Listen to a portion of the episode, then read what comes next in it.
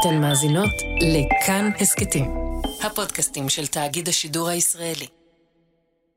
היי, אתם על חיות כיס, אני צליל אברהם.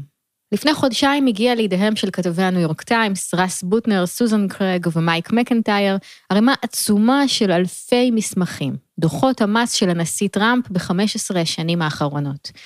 אלה מסמכים סודיים, איש לא ראה אותם מלבד טראמפ, רואי החשבון שלו ואנשי רשות המיסים האמריקאית, שאחד מהם ככל הנראה החליט להדליף אותם לעיתון. בתוך הר המסמכים אפשר היה לחצוב את מה שעד עכשיו היה רק בגדר שמועות. תמונה אמיתית על מצבו הפיננסי של איש העסקים דונלד טראמפ.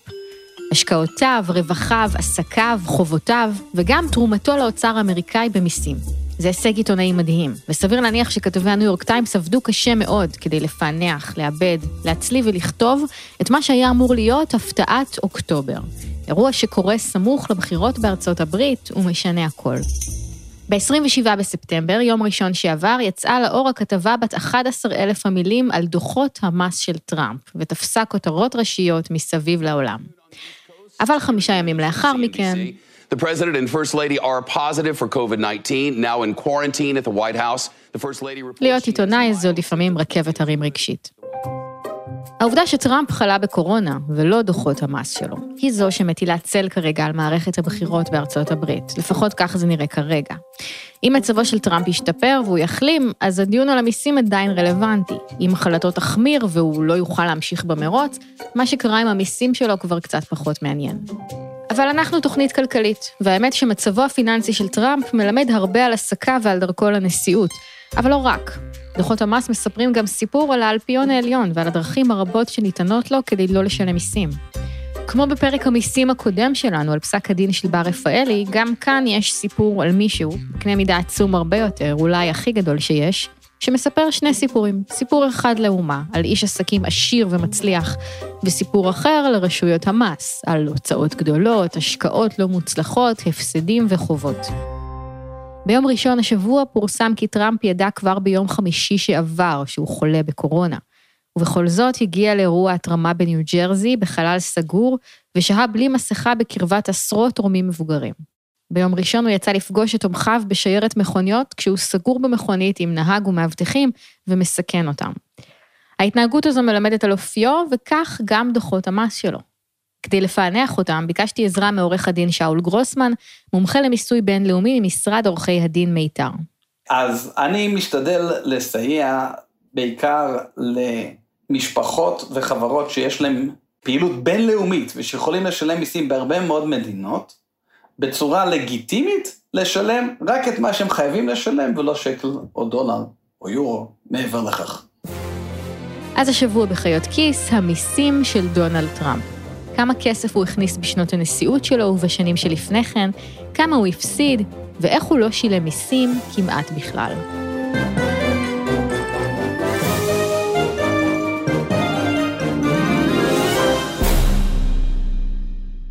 התחקיר של הניו יורק טיימס לא נותן תמונה מלאה על עסקיו של טראמפ משנה לשנה, ותמונה כזו ככל הנראה לא נמצאת בדוחות.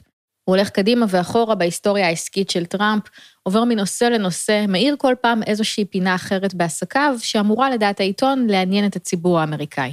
ודוחות מס, דרך אגב, זה לא כמו דוחות כספיים של אה, חברה, הם, הם לא באמת נותנים תמונה מלאה של מה הרוויח, מה הפסיד, והרבה פעמים הם גם מאחדים בתוכם מספר פעילויות. אז צריך להיות ממש מומחה, אם תרצו, כמו שמנתח שלאחר המוות, הוא הולך ויושב לו שם בחדר המתים, ומצליח להבין מה קרה, ומה, והאם אותו אדם מת מתביעה או מחנק, או שאולי בכלל קודם כל נתנו לו בומבה בראש לפני שזרקו אותו מהספינה, ואז הוא טבע. אז צריך ממש מומחים בשביל לנסות אה, לפענח ולעשות אה, הינדוס לאחור כדי להבין מה זה גרם, אבל אה, הניו יורק טיימס מציע ויש היגיון די גדול בדברים ש... שהכתבה של ניו יורק טיימס אומרת, שטראמפ היה איש עסקים די כושל. בארצות הברית יש שלושה סוגי מיסים, מס סוציאלי כמו ביטוח לאומי ודמי בריאות אצלנו, מס למדינה, ל state, ומס פדרלי, הכתבה הזו עוסקת במס הפדרלי, שהוא הנתח הגדול יותר. מכל המידע שהניו יורק טיימס הצליח לשאוב על עסקיו של טראמפ והמיסים שהוא שילם, זו העובדה שהוא בחר לשים בכותרת ולפתוח איתה את הכתבה. בשנים 2016 ו-2017, בהיותו נשיא, טראמפ שילם לרשות המיסים האמריקאית מס פדרלי בסך 750 דולר. לא 750 אלף, לא 750 מיליון, 750 דולר בשנה. משהו כמו 2,500 שקל. בעשר מתוך 15 השנים שקדמו להן, שילם 0 דולר מס פדרלי. איך זה יכול להיות?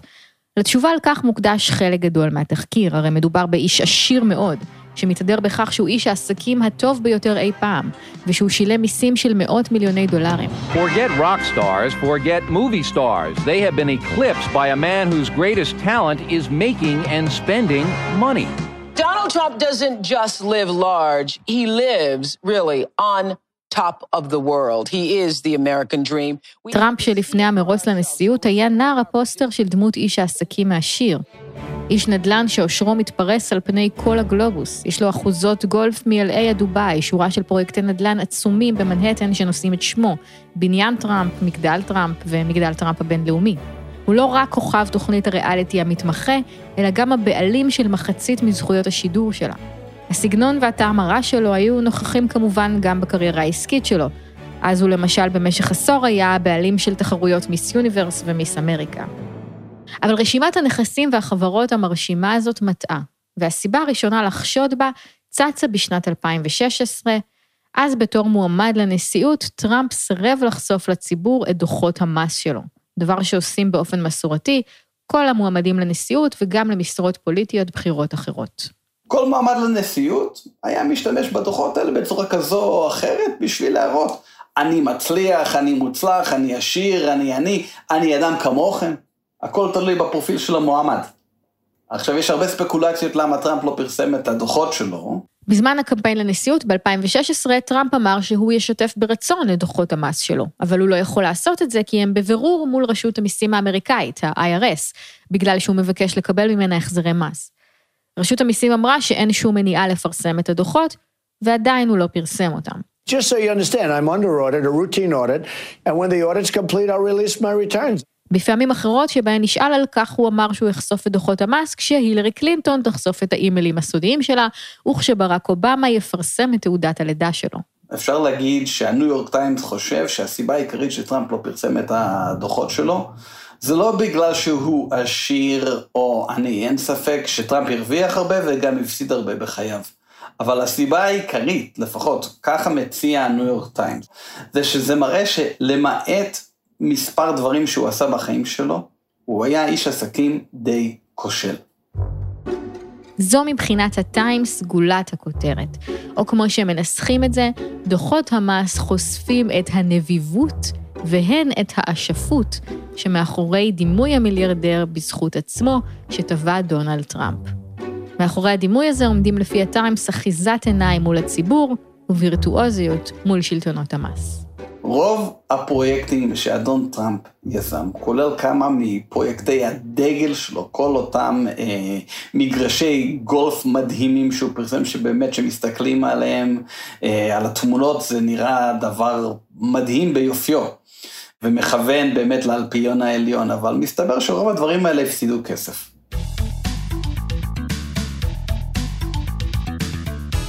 כוכבו של טראמפ דרך בראשית שנות ה-80. אז הוא בנה בעזרת כסף שירש מאביו את מגדל טראמפ במנהטן. הגודל והרהב של הבניין וגם דמותו השחצנית של טראמפ עניינו את התקשורת, והוא הפך כמעט בן לילה לסמל של טייקון נדל"ן. בשנים שלאחר מכן הוא בנה וקנה את מלון פלאזה בניו יורק, שלושה בתי קזינו עצומים באטלנטיק סיטי, וגם חברת תעופה, קבוצת פוטבול, יאכטה ואת אחוזת מר אלגו בפלורידה. Billionaire developer Donald Trump has put his name on a New York City hotel, shopping center, and apartment buildings, as well as a casino in Atlantic City. And now he's going to put his name on a big piece of Eastern Airlines. הוא היה כוכב טוק שואוז וצהובונים, ערך נשפים מפוארים, ולמרות שלקראת סוף שנות ה-80 היו שמועות שרבים מהעסקים האלה לא רווחיים, הוא הכחיש אותן, עד שהגיע לתחילת שנות ה-90 עם חובות של כמעט מיליארד דולר לבנקים. בתחקיר אחר של הניו יורק טיימס שפורסם לפני שנתיים, נחשף שכמעט אף דולר מהכסף הזה הוא לא הרוויח בעצמו. את הרוב קיבל מתנה מאביו. באותן שנים, כתבו הניו יורק טיימס, הוא ככל הנראה הפסיד יותר כסף מכל אמריקאי אחר. התחקיר הנוכחי מתחיל אחרי סיום הפרק ההוא, בתחילת שנות האלפיים, אחרי שטראמפ התאושש מן ההפסדים ההם. בשנת 2005 הוא כבר שוב היה בעל שם של איש עסקים גדול, וב-2004 עלתה לאוויר תוכנית הריאליטי The Apprentice, שנקראה בישראל המתמחה. My name is Donald Trump, and I'm the largest developer in New York. This isn't a game. I'm not playing games. Who will succeed? Who will fail? And who will be the apprentice? זו הייתה ראשית עידן הריאליטי, והמתמחה הייתה מעין הישרדות של עולם העסקים. זה היה עולם שלפני 2008, עולם בו אנשי עסקים עשירים היו עדיין מאוד נערצים, והתוכנית הייתה חדשנית והיממה את הקהל באגרסיביות שלה. באוזניים של 2020 זה נשמע די פשוט. שתי קבוצות של יזמים מתחרות אחת בשנייה, והקבוצה שמפסידה צריכה להדיח אחד מחבריה. כשהרגע האיקוני של התוכנית הוא הרגע בו טראמפ נובח על המודח, אתה מפוטר. You're fired. מי ששרד את כל העונה וזכה בפרס הראשון, קיבל ג'וב באחת מהחברות של טראמפ. זה היה להיט בינלאומי. Mr. Trump, I was... Hey, look, you claim to be like me. The difference is I work hard. You've been lazy. You've been nothing but trouble. טראמפ לא היה רק המנחה והכוכב הראשי של המתמחה, הוא היה גם הבעלים של 50% מהתוכנית, ובשנתיים הראשונות לשידורה הוא הרוויח 120 מיליון דולר ממכירת זכויות השידור והפורמט ברחבי העולם. התוכנית נעצה סופית את שמו כאיש עסקים זוהר ומצליח. תכנון המס הכי גדול של דונלד טראמפ היה דבר כזה. הדבר שדונלד עשה הכי טוב יותר מכל דבר אחר שהוא עשה בחיים, זה לבנות לעצמו מוניטין ולמנף את השם שלו. הרווחים הכי גדולים שהוא הרוויח היו מתוכנית הטלוויזיה The Apprentice. אחרי שעלתה התוכנית בשנים 2005 עד 2007, טראמפ שילם מס הכנסה פדרלי נאה, 72 מיליון דולר. תזכרו את המספר הזה, אנחנו נחזור אליו. כשהוא ניסה על ההצלחה של המתמחה ועל הכסף שהכניסה לו, טראמפ נכנס למה שמכנים בטיימס בולמוס של רכישות. בשנים שלאחר מכן הוא קנה 13 מגרשי גולף ברחבי העולם, ביניהם פארק הגולף הידוע דורל במיאמי. הוא קנה את בניין הדואר הישן של וושינגטון והפך אותו למלון. עד 2018, מגדל טראמפ שבבעלותו הניב לו רווח של 336 מיליון דולר. משותפות בפרויקט משרדים נוסף במנהטן הוא הרוויח 175 מיליון דולר. המתמחה הניב עד 2018 427 מיליון דולר. ומעסקיו בחו"ל, מגדלי משרדים ומלונות במקומות כמו איסטנבול, אזרבייג'אן ודובאי, הרוויח 73 מיליון דולר. אז איך הוא לא שילם כמעט בכלל מס? אז בשביל זה צריך אולי טיפה לדבר על השקעות בנדל"ן בארצות הברית. הדבר הראשון שעורך הדין שאול גרוסמן מזכיר בתחילת השיחה שלנו, הוא שעל פניו, לפי הכתבה בטיימס, כל תכנוני המס שעשה טראמפ הם שגרתיים, רגילים וחוקיים מאוד. דונלד הוא ממש לא היחיד. יש אלפים, אפילו מאות אלפים של אנשים שמשקיעים בנדל"ן ועושים טריקים דומים לטריק של דונלד טראמפ. הרבה ממה שאנחנו הולכים להסביר עכשיו הם כללים בסיסיים של מיסוי, ניהול חשבונות ועריכת דוחות כספיים. גם אם טראמפ והיועצים שלו ניצלו אותם עד תומם. העובדה הבסיסית ביותר שחשוב להבין כשמסתכלים על מיסוי של אנשים עשירים, היא שמס משלמים על רווחים ולא על הכנסות. זה מובן מאליו למי שיש לו עסק, אפילו קטן, אבל בשביל השכירים שבינינו, בואו נחשוב על זה רגע. כשאתם מקבלים משכורת, אתם משלמים מס הכנסה על כולה, נכון? כל שקל ושקל שהכנסתם הוא מבחינת מס הכנסה, שקל שאתם משלמים עליו מס. אף אחד לא אומר לכם, רגע, אבל כדי שתוכלו לנסוע לעבודה, קניתם לפני שנה אוטו שעלה 60 אלף שקל. בואו נוריד לכם את הכסף הזה מהמס שאתם משלמים. אתם גם קונים בגדים כדי שתוכלו לעבוד במשרד, מכינים לעצמכם או קונים אוכל לארוחת צהריים, אולי יש לכם מנוי לעיתון או לאתר אינטרנט כדי שתהיו מעודכנים במה שקורה, או שקניתם מחשב כדי שתוכלו לעבוד מהבית. אם יש לכם מקום עבודה נאור, אז אולי הוא מחזיר לכם כסף על הדברים האלה. אבל אם לא, אז לא. אף אחד לא אומר, בואו קודם נוריד את כל זה, ורק אז נראה כמה נשאר, ומזה תשלמו מס הכנסה. אבל אם אתם בעלי עסק, זה כן עובד ככה. קודם כל נוריד את ההוצאות שלכם, אחר כך נשים מולן את ההכנסות. זה נקרא דוח רווח והפסד. בצד אחד הוצאות והפסדים, בצד השני הכנסות. ואם בסוף, אחרי שמחסרים את ההפסדים מההכנסות, נשארים רווחים, נמסה רק אותם. ועכשיו המשחק הוא להכניס כמה שיותר דברים לתוך הצד של ההוצאות וההפסדים. בקנה מידה קטן זה אומר שכשאתם קונים עיתון לשבת אתם שומרים את הקבלה ומדווחים על זה כהוצאה מוכרת על ספרות מקצועית. גם טראמפ עשה את זה. בחלקים בדוחות שנוגעים לאחוזת מר הלגו בבעלותו, אחוזה שהיא גם מקום מגורים וגם מועדון חברים, הוא דיווח על הוצאות של 109 אלף דולר על מצעים וסכו"ם, 197 אלף דולר על אדריכלות נוף, ו-210 אלף דולר על צילום אירועים שנערכו שם. הדוחות כוללים גם 70 אלף דולר על עיצוב שיער בזמן המתמחה, ו-95 אלף דולר לעיצוב שיער ואיפור לביתו איוונקה. אבל זה כסף קטן. כשמדובר בעסקים בקנה מידה גדול, השמיים הם הגבול. בנדל"ן אה, יש טריק די פשוט ודי מקובל, שאנשים משתמשים בו בשביל מצד אחד לעשות כסף, ומצד שני לא לשלם מיסים. והטריק הזה הוא בעצם טריק של מיסים. איך המיסים של נדל"ן עובדים? אם נתחיל בצורה מאוד מאוד פשוטה כדי להבין את הדברים האלה, אם אני קונה קרקע, בונה עליה בניין משרדים, ואני משכיר את המשרדים, אז ברור שאני צריך לשלם מיסים על דמי השכירות שאני מקבל מאותם משרדים. אבל אני בתור יזם, שגם רוצה לעשות כסף, וגם רוצה לשלם כמה שפחות מיסים, כי אם אני אשלם פחות מיסים, אז אני אוכל לקנות עוד מגרש ועוד בניין, ואולי גם איזה יאכטה בשביל לשוט עם החברים שלי בסוף שבוע. אז מה אני אעשה? אני אקח קצת כסף שיש לי, אני אקנה את המגרש. ואז אני אקח עוד קצת כסף, ואני אלך לבנק, ואני אגיד לבנק, תשמע, בנק יקר, הבנייה תעלה לי מיליון דולר, ולי יש רק 200 אלף דולר, תלווה לי עוד 800 אלף. הולך? הולך, אומר לי הבנק. ואני עכשיו, יש לי מיליון דולר, אני בונה את הבניין, מתחיל להשכיר אותו, ואני מקבל מהאוצר האמריקאי שתי מתנות. מתנות שסבירות לחלוטין אם חושבים על זה, אוקיי? אחד, אני משלם ריבית לבנק, ואת הריבית הזו אני יכול לדרוש כהוצאה. אז אם השכירות שלי היא 100 והריבית שלי היא 90, אז עכשיו אני חייב רק 10, רק על 10 אני צריך לשלם מיסים. זה מה שנקרא הוצאות ריבית או הוצאות מימון. אם לקחתי הלוואה כדי להגדיל את העסק שלי, הריבית שאני משלמת היא הוצאה. כמו שאני מוציאה כסף על ספרות מקצועית או על מכונה במפעל, ככה הוצאתי כסף כדי לקנות עוד כסף ולייצר הכנסה. את הריבית הזאת אני יכולה להכניס לצד של ההוצאות, ולא רק את הריבית. עכשיו נותנת לי הממשלה מתנה נוספת. היא אומרת לי, אתה יכול לדרוש דבר שנקרא פחת. יש להניח שהבניין הזה לא יחזיק לנצח, וערכו הולך ויורד עם השנים, ולכן אתה יכול לדרוש פחת על הבניין, והפחת הזה גם כן מקטין לך את ההכנסה. פחת אומר דבר כזה, נגיד שכדי לייצר את ההכנסה שלי, קניתי מכונה או מחשב.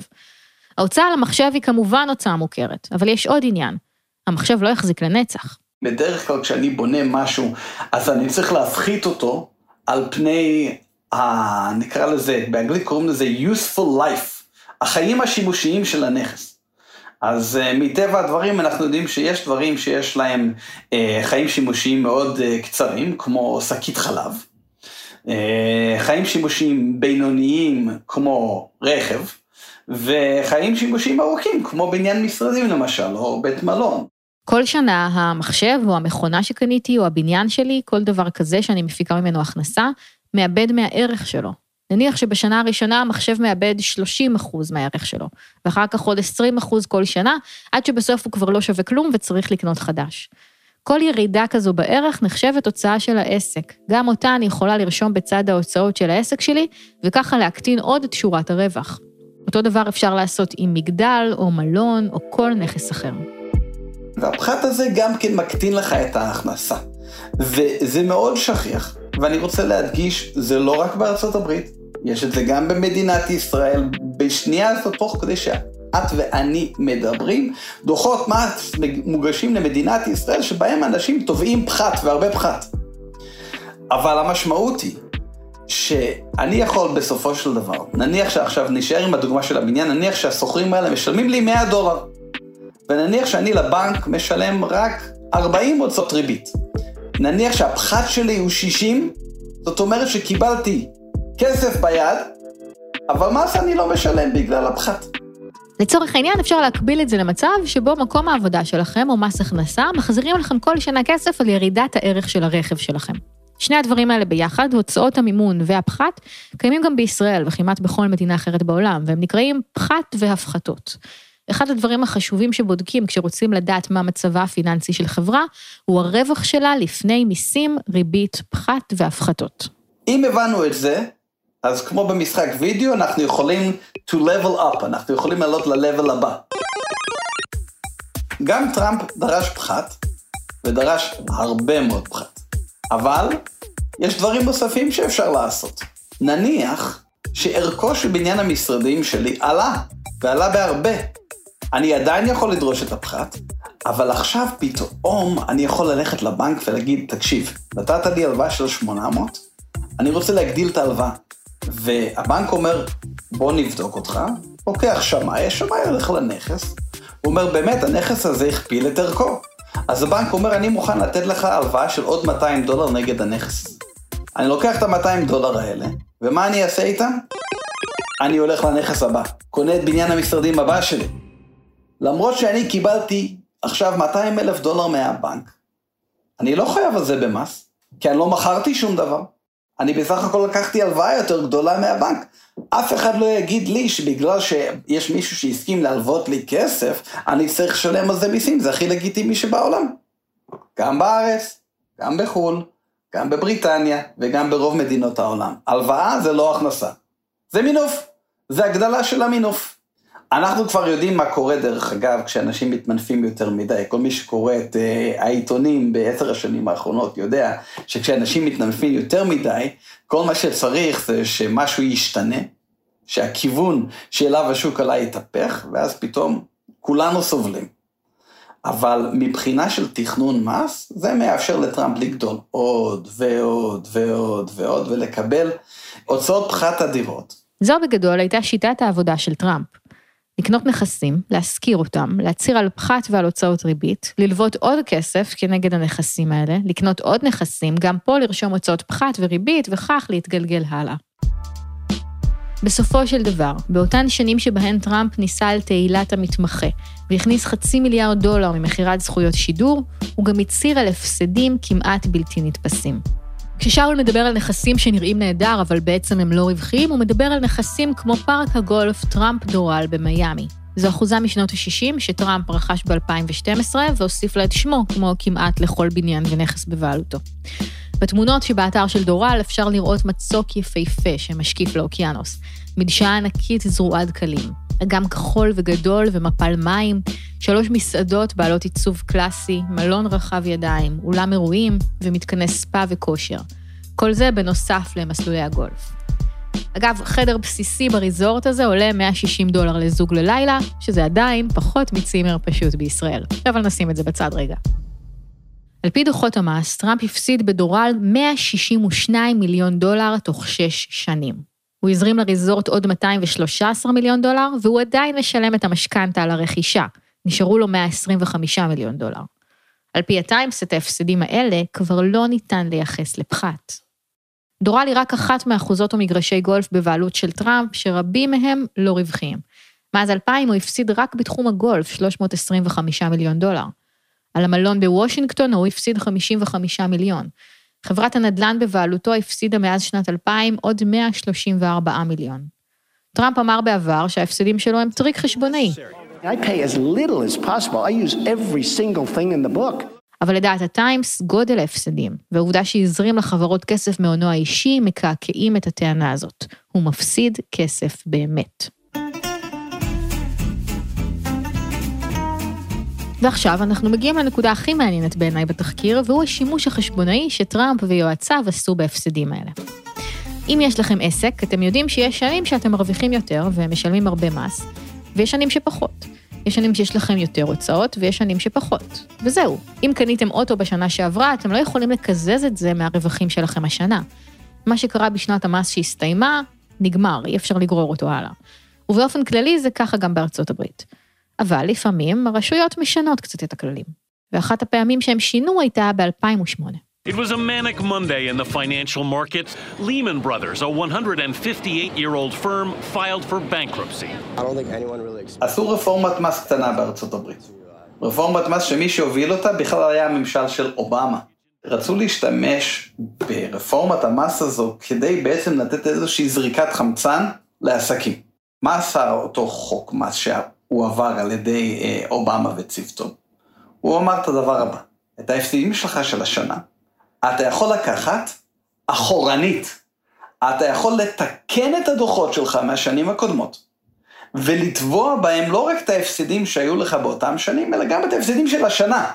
כאילו זה קרה לך אז. זו רפורמה מאוד נדיבה ודי נחמדה כשחושבים על זה. נניח שיש לכם עסק קטן שנפגע מאוד בקורונה.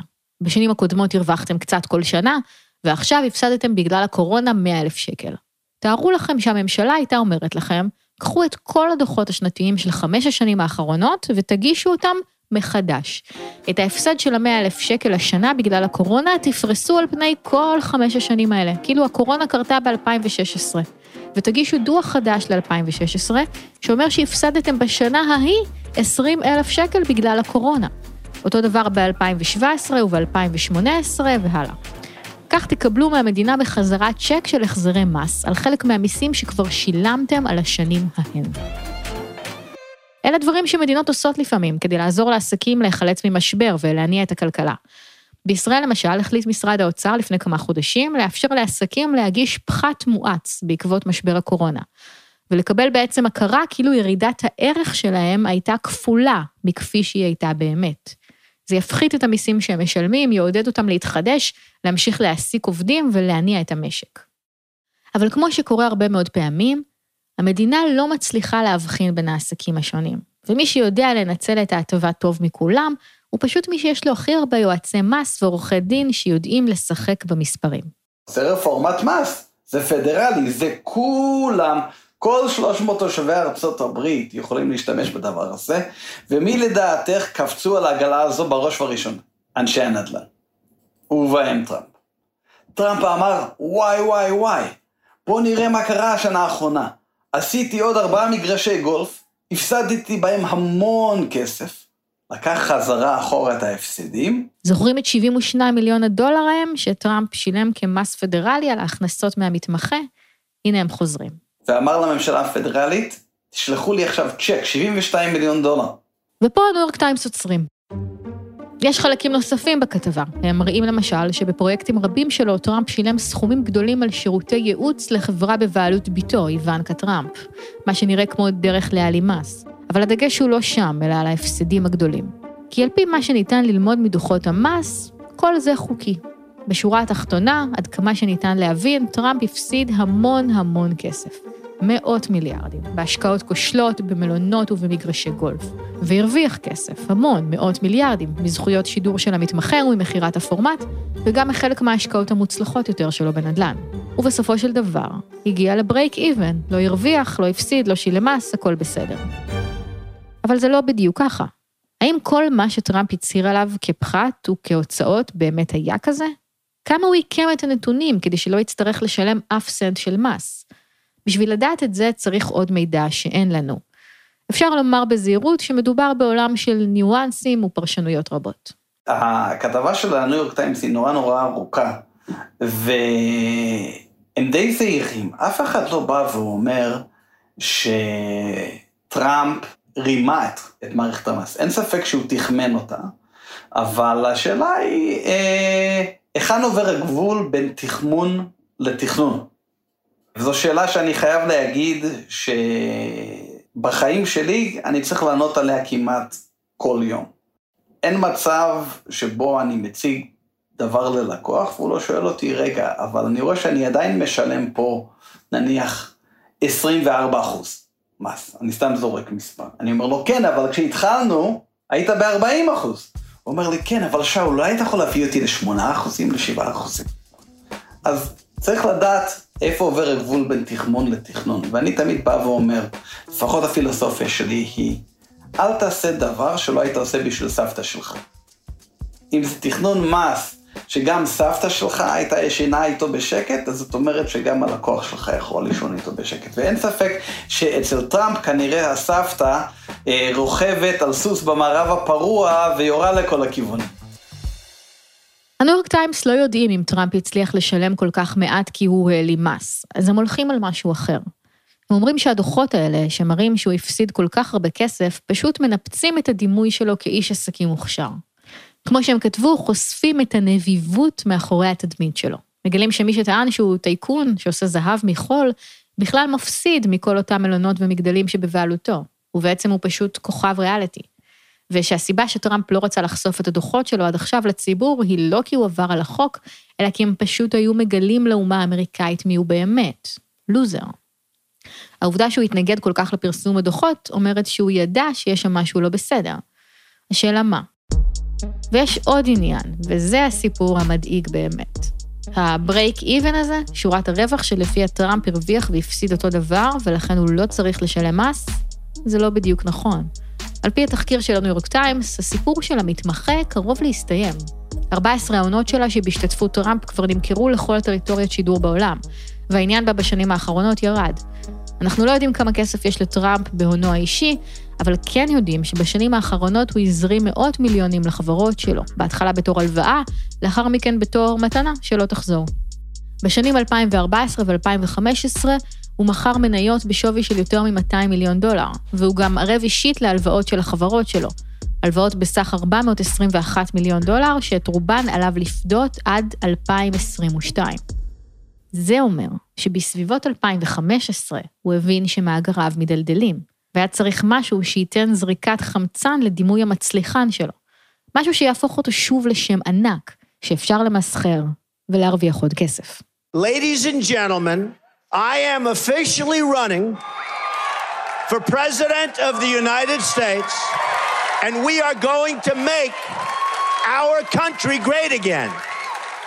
הטענה שטראמפ לא התכוון לזכות בבחירות 2016 היא טענה ישנה וספקולטיבית, אין לה הוכחות. אבל בטיימס מודים שדוחות המס תומכים בתיאוריה הזאת. ולא רק זה. אם ב-2016 טראמפ אולי רק רצה להיות מועמד כדי ליצור סביבו הילה, עכשיו הוא כבר חייב לזכות. חלק מהעסקים שלו פרחו מחדש בתקופת נשיאותו. אנשי עסקים טורקים לנו במלונותיו בהתאם להתחממות היחסים של ארצות הברית עם טורקיה. אנשי הכנסייה האוונגליסטית הזמינו גם הם לינות אצלו בשעה שרצו לקדם את ענייניהם. אלה שתי דוגמאות קטנות ממש, אבל אולי הן מרמזות על משהו גדול יותר. על כך שנשיאותו טובה לעסקים שלו, כי היא מאדירה את שמו, וגם כי כל מי שרוצה לקדם את ענייניו אצל הנשיא, יכול לחשוב שזה רעיון טוב להשקיע בעסקים שלו, להצטרף למועדוני הגולף שלו, לשכור משרדים במגדלים שלו, ולעשות הזמנות גדולות במלונות שלו. ובכל מקרה, כל עוד הוא נשיא, הוא מוגן במידה מסוימת מהאפשרות שירד מנכסיו. סביר להניח שהבנקים יהססו יותר, לפני שיקחו את נשיא ארצות הברית לפירוק. גם היום יש לו הלוואות של מאות מיליוני דולרים. 100 מיליון דולר שלווה כנגד קומת המסחר במגדל טראמפ בניו יורק, ו-300 מיליון דולר הלוואות אישיות. ונוסף על כל זה, הקורונה פגעה מאוד בעסקי המסחר והתיירות שלו. עדיף להיות חייב לבנק 100 מיליון מאשר להיות חייב לבנק 100 אלף. קשה לדעת אם טראמפ יהפוך להיות פושט רגל וירד מנכסיו, או שמא הוא יחזור בגדול. למרות שהניו יורק טיימס מתמקדים בניפוץ התדמית של טראמפ איש העסקים, אותי בתור לא אמריקאית מעניין יותר מה שאפשר ללמוד מהכתבה על מערכת המס כולה. בעקבות הכתבה הזאת ראיתי דיון בטוויטר, שבו מישהי הזכירה את האמירה המפורסמת של וורן באפט, שאמר שהמזכירה שלו משלמת יותר מס ממנו. ומישהי אחרת הסבירה לה שהיא לא מבינה איך המערכת עובדת, שמשלמים מס על רווחים, לא על הכנסות, ושזה לא משנה אם מישהו הכניס חצי מיליארד, אם גם היו לו הוצאות של חצי מיליארד. אבל אולי זה בדיוק הסיפור, שככה מערכת המס עובדת, שאפשר לגור באחוזות ענק ולטוס במטוסים פרטיים ולא לשלם מס, ושאפשר לגלגל במשך 20 ו-30 שנה הפסדים של מאות מיליוני דולרים על הציבור, ועדיין להיחשב לאיש עסקים מצליח. If you lost your fortune today, what would you do tomorrow? Maybe I'd run for president.